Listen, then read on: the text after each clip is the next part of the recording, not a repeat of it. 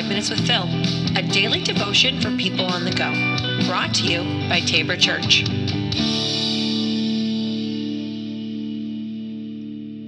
Welcome back to the podcast. This is Five Minutes with Phil. We are continuing to talk today about spiritual disciplines as we are in the season of Lent, and Lent is often known as the time when you're trying to um, take things away or give things up.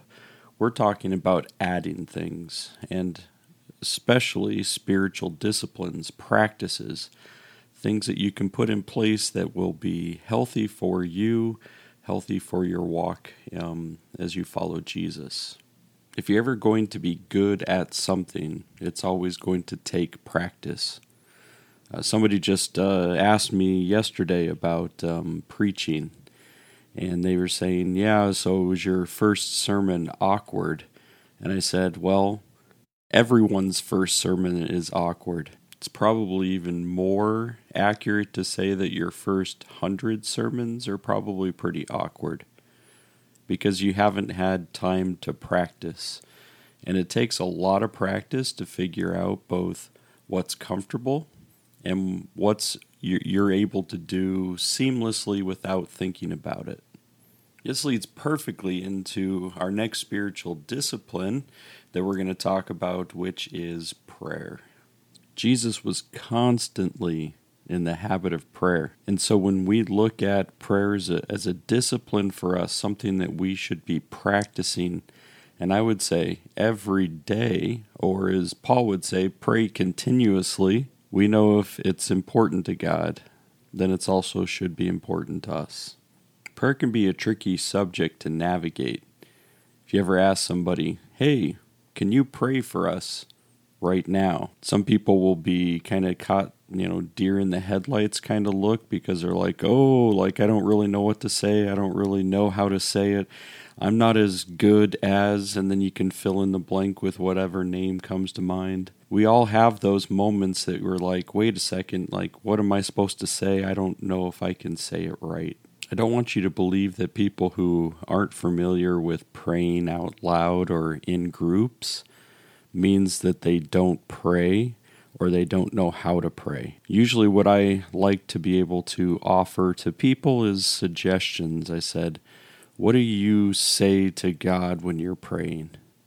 How is it that you talk to God? And they always come back and they're like, Well, you know, but I don't sound as good at like that's not what we're trying to do. We're not trying to compare your prayers with my prayers, how I'm going to speak versus how somebody else is going to speak. Prayer is a conversation. It's a conversation with our God, the creator of the heavens and the earth. So we should come boldly before the throne of God, not hesitant, not worrying about our speech, not worrying about the patterns, not worrying about a set you know, set of statements that need to be read. No, we come boldly before God in conversation, knowing that our God listens. God is not dead, and He really communicates still today. He's interested in every part of your life your home, your relationships, your finances, every decision, not just the moral ones. God's eye is always on you. God wants to lead you. So, what's your prayer practice like right now? Is it before meals? Is it just the Hail Mary, toss up a last second shot to God and see what He can do with it? Is it a constant reliance upon the one who can do something about the very situations that our lives end up getting intertwined and tangled up with worry and fear? There are a lot of great resources on prayer out there, but I'd encourage you if you're starting at, at ground zero, if you're starting at the bottom, or if you're even somewhere in between, don't go and grab another prayer resource. Just go to the source, Jesus. Luke chapter 11, 1 through 4, you know, Jesus is teaching about the Lord's Prayer. When you pray, Father, hallowed be your name, your kingdom come. Give us each day our daily bread. Forgive us our sins, for we also forgive everyone who sins against us. And lead us not into temptation. This is a great place to start. Start breaking down the Lord's Prayer and being able to see what Jesus is trying to be able to say when we take our prayer to our Father who is in heaven. and lift up God's name. There's so much more to talk about in this subject, but we're going to reserve that for a later time. So if you've got more questions and more thoughts about prayer, add it to the Facebook page. Have a great day. See you tomorrow.